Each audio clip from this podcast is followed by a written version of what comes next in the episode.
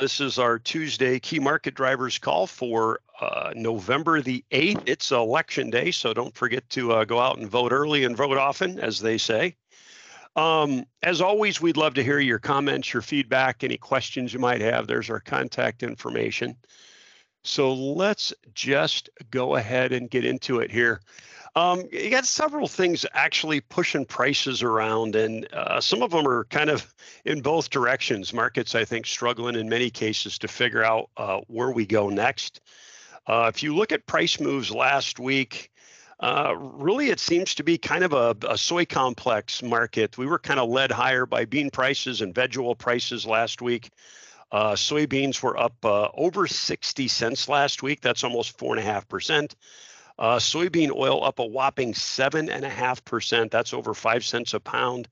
Palm oil, trying to keep up, was up $60 a ton. That's over 6.5%. So it's really veg oil markets and the soy complex leading things higher. Well, this is kind of the back and forth of it here a little bit. On the one hand, the market was kind of bulled up last week on soybean prices because of the election in Brazil.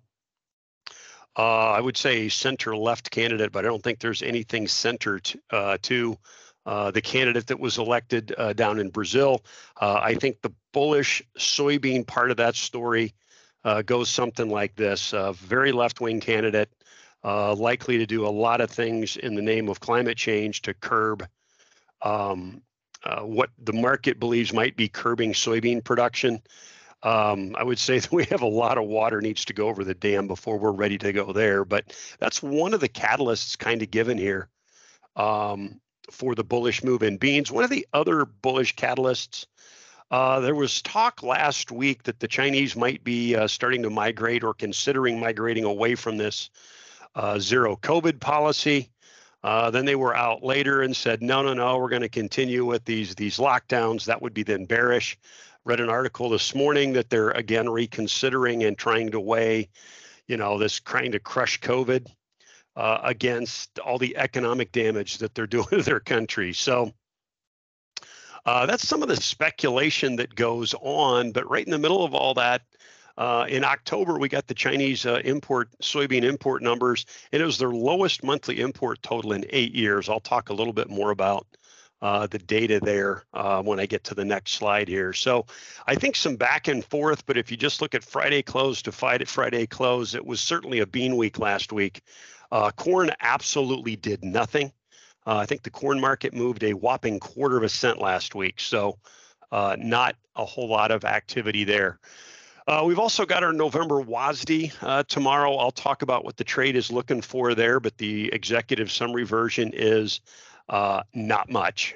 Trade's looking for pretty similar yields to what the USDA gave us last week. So let me go through a couple things here. I'll probably let Scott talk a little bit about the Russia-Ukraine agreement when we open it up for him and let him talk about wheat.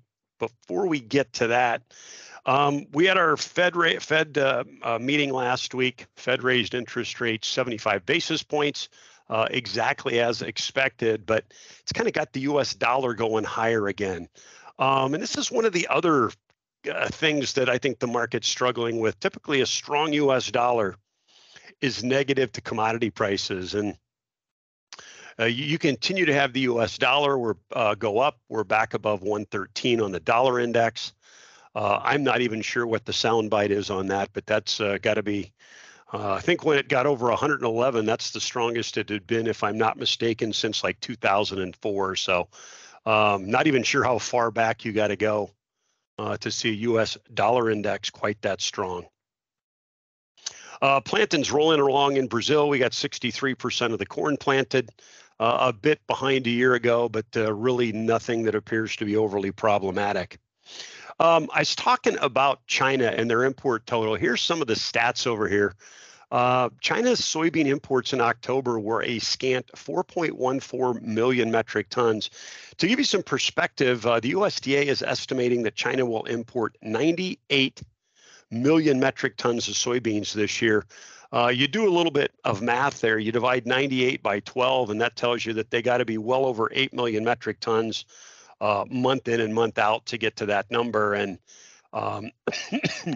Just not anywhere near that, actually about half of that monthly average total. So that continues to be very disappointing news. That's down 19% from last October and down a whopping 46+% from September. Remember, September was one of those months that the total bounced back up a little bit. The market became very hopeful that, China's back. They're going to be importing more. If you remember, that happened last May as well. But a very disappointing month in October. And speaking of disappointing, bottom right-hand corner down here in the biofuel section, the USDA, as they seem to do regularly here over the recent years, is going straight back to the dog ate my homework excuse. Their self-imposed, or I don't know, self-imposed or a court-imposed deadline of November 19th to give us their proposed mandates for biofuel blending for 2023 and beyond. Remember, they promised us at least 2 years worth of proposals. Well, they've now already moved that back to the end of November, so maybe it is not time to start holding your breath yet on that either. So let's look at the WASDE, tomorrow's WASDE. This is what the trade is looking for. Let's go to this middle section first. Trade is looking for 171.9 bushel an acre beans, exactly what they told us in October. That's corn, I'm sorry. If you look down here at beans, market's looking for a smooth 50 bushels an acre, just barely a whisker better than the 49.8 that they gave us last month. On the one hand, I know a lot of people have been skeptical, especially that bean yield number, about why isn't it bigger with the weather we had. I've certainly been in that camp. But I will also tell you this, it would be historically not unprecedented, but a little bit unusual for the USDA to reverse course and go back up. You know, their trend has been to be lowering that yield steadily as we've gone through this objective yield survey process. And again, not unprecedented, but would be a little bit unusual for the USDA to turn around and go back up, especially if it's by a decent chunk. When you move up here to this top section, if you look at the average trade estimates for ending stocks, especially on beans and corn here, relative to where they were last month, a little bit of a loosening there, a little bit looser balance sheets. Remember that corn and bean number last month are historically very tight. Doesn't leave us a lot of safety stocks. I think many are expecting the USDA, especially on corn, to lower their export estimate, which would give us more corn left at the end of the crop cycle, but really not much else going on there.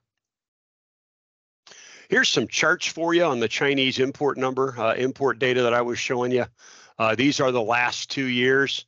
Remember this red year that we just got started here with that October data. USDA is forecasting 98 million metric tons. That means that we need to be on the other side of this green and blue line here, you know, somewhere up in here. And boy, just not having it at this point. You can see the very poor total here. Again, lowest number in 8 years. Harvest is kind of rocking and rolling here, pretty much all done but the shouting. 87% of our corn harvested. 11 percentage points ahead of the five-year average. 94% of our beans are out, 8 ticks ahead of the five-year average. And I'll turn it at this point to Scott to talk about winter wheat planting and to talk about winter wheat conditions. Yeah, and I suppose all things wheat while I'm at it. All things wheat while you're at it, you bet. The plantings here, you know, nothing to be concerned about there. We're just a skosh over average. We're kind of on the last lap here.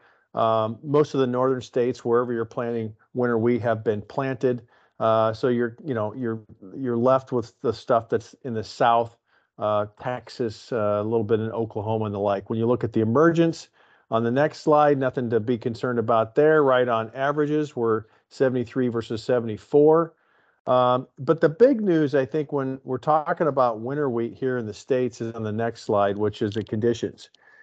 Last week, if you remember, I told you that it literally was the worst the first national winter wheat conditions since we started keeping records.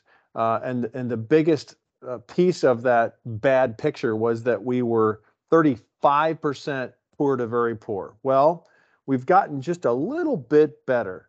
ever so slightly. We're up 2 ticks. We were 28% good to excellent a week ago, and now we're all the way up to 30%.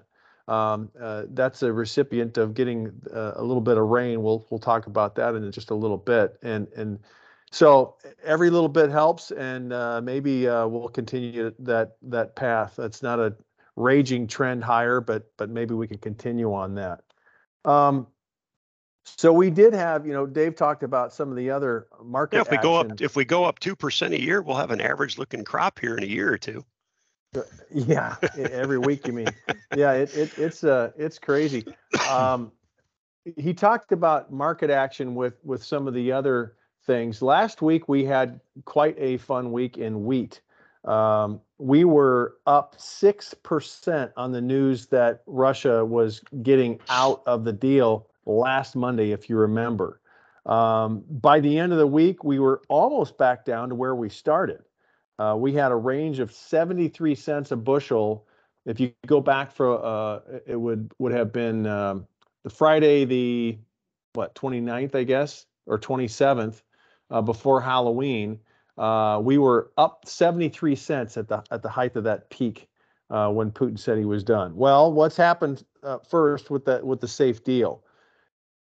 Russia came back last Wednesday and said, all right, we're back in the deal. And that was after some arm twisting and more talking with Turkey, because honestly, Turkey is one of the biggest recipients of this safe passage deal. And Turkey is helping to helping with the UN and with Russia in making sure that there's no arms trading on this safe passage. And so while Putin said, I'm getting back in the deal, he also said, yeah, I'm not going to extend anything right now. Remember, the safe passage deal ends on November 19th. There's been some speculation that the reason why they're not going to extend anything right now is that gives Putin some leverage when he goes to meet at the G20 on November 15th. So things are, in some ways kind of back to a status quo.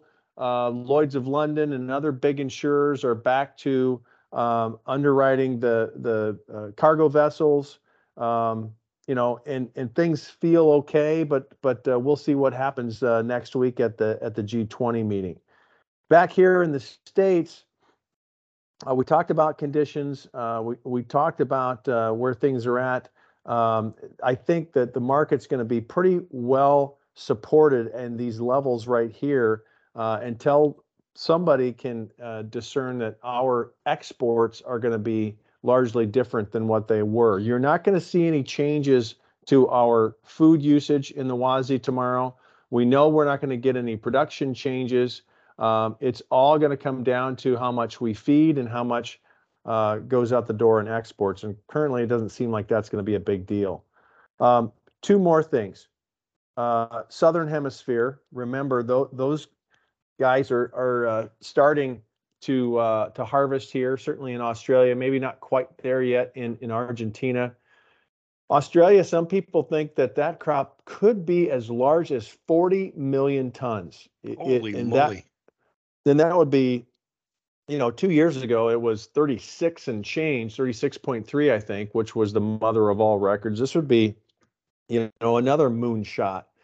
But their eastern growing region has been hit most by all of these La Niña rains, excess rains. They think maybe as much as 8 million tons of that crop will not meet milling quality. It's a little early to say that, but that's the speculation today. 8 million tons is a big number, but it's not as big a number when you're making the whole crop be 40 million tons. And then on the other side of the pond, Argentina, Buenos Aires Grain Exchange came out yesterday and lowered their wheat crop estimate again down to only 14 million tons. They were 15.2 previous. And remember, there was a lot of promise at the beginning of the season that Argentina was going to grow a 20 or 21 million ton crop. So they have just been hammered by the dry weather down there. Oh, well, you know what?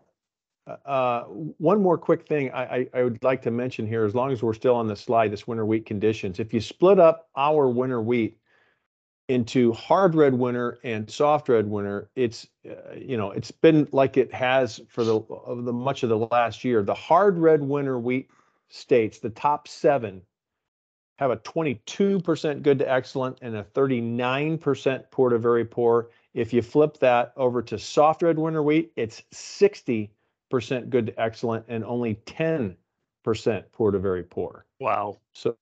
So big dividing line there between the two wheats. Yep. Well, thank you, Scott. Haven't talked about the spec in a while, probably time again. We talked about how bullish the soy complex was last week. The spec is heavily invested once again in the soy complex. You've heard me say many times before, spec carrying in excess of 20% of open interest is quite rare. Well, there you have it in meal, soybean meal and soybean oil. 15% in beans is no small task either. So spec is pretty heavily invested here in the soy complex. And with that, I think we'll throw it to Paige to give us a bit of a preview of the cold weather coming. Hey, yeah, unfortunately, it does look like it's going to get cold.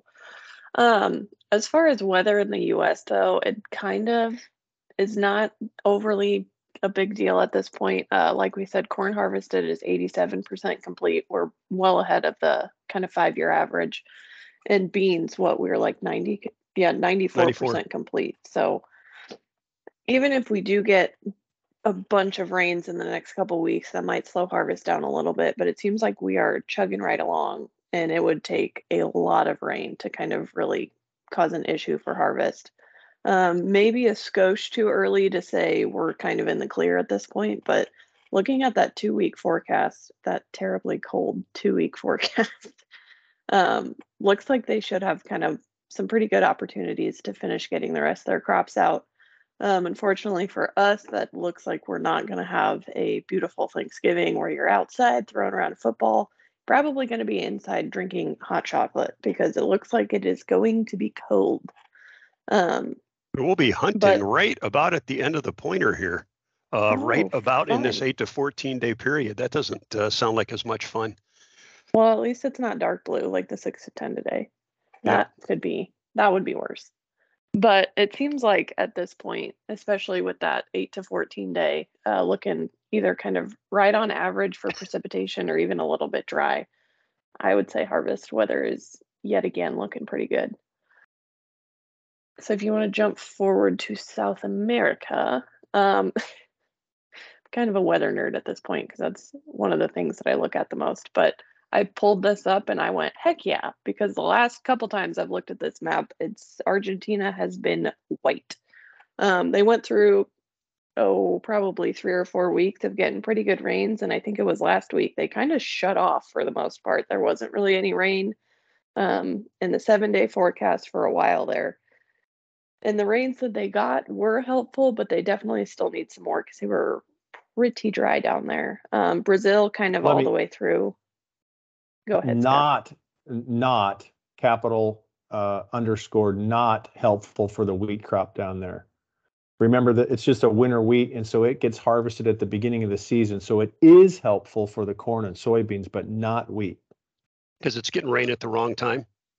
Yep. Well, they're basically getting ready to harvest. It's not it's not helping. Okay, so it's bad for the wheat, but it's good for corn and soybeans. Yep. So yeah, it looks like this week they're expected to get some good rains. I think those started kind of last weekend and kind of all the way through. Brazil has gotten some pretty good widespread rains, which is beneficial to say the least. Yeah, and I was reading an article this morning that basically the Australian National Weather Service is still looking for. They're still saying that we have a La Niña, but they are looking for those sea surface temperatures to move back to a. At least their current prediction is for those to move back to a more neutral configuration, neutral temperature in early 2023. So we'll see. We'll see.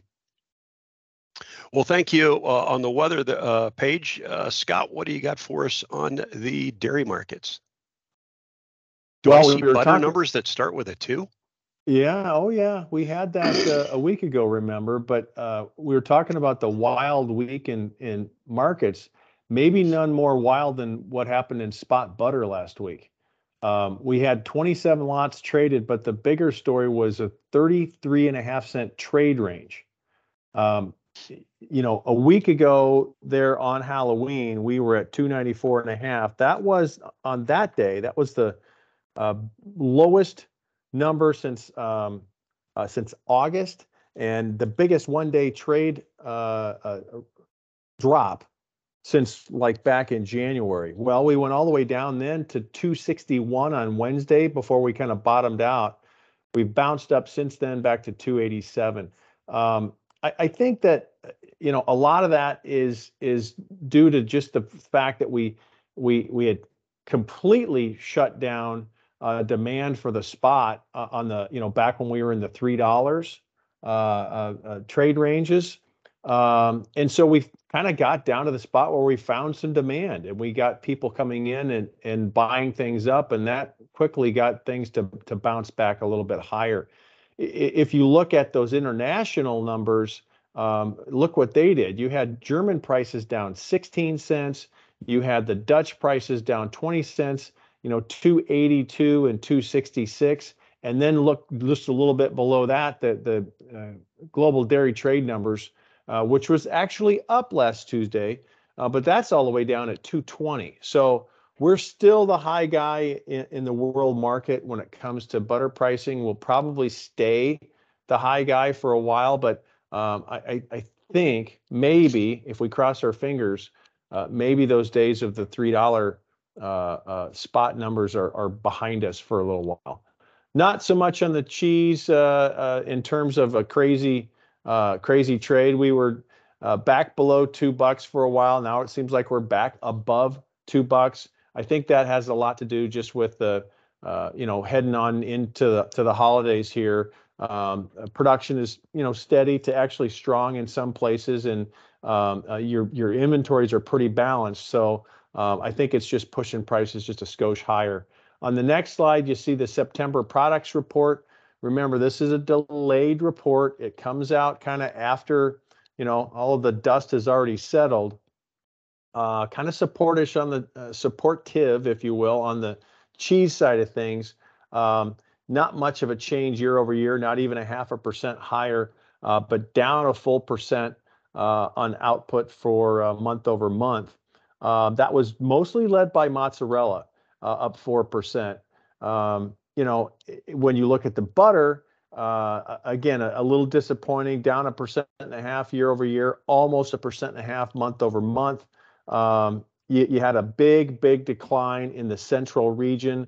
Remember, we make most of our butter in the West, but we do watch what goes on in the other region. And in the central region, think Wisconsin, was down 6%, and our exports and our other demand are still running pretty strong. So a little bit of a bullish report there. So that's what I know on the dairy side of things. But I guess go forward to, or just one slide, Dave, and take a look at that red line on the lower chart. We're still well above where we've been the last 3 years. Yep. Yep, 260 something, 280 something seems a heck of a lot cheap. Seems cheap when coming off of the 320 record highs, but got to keep reminding yourself that historically this is still very expensive butter. So, all right, well, thank you very much, and we certainly appreciate you joining us as always. That is our story, as we say, and we are sticking to it. And as always, be careful out there.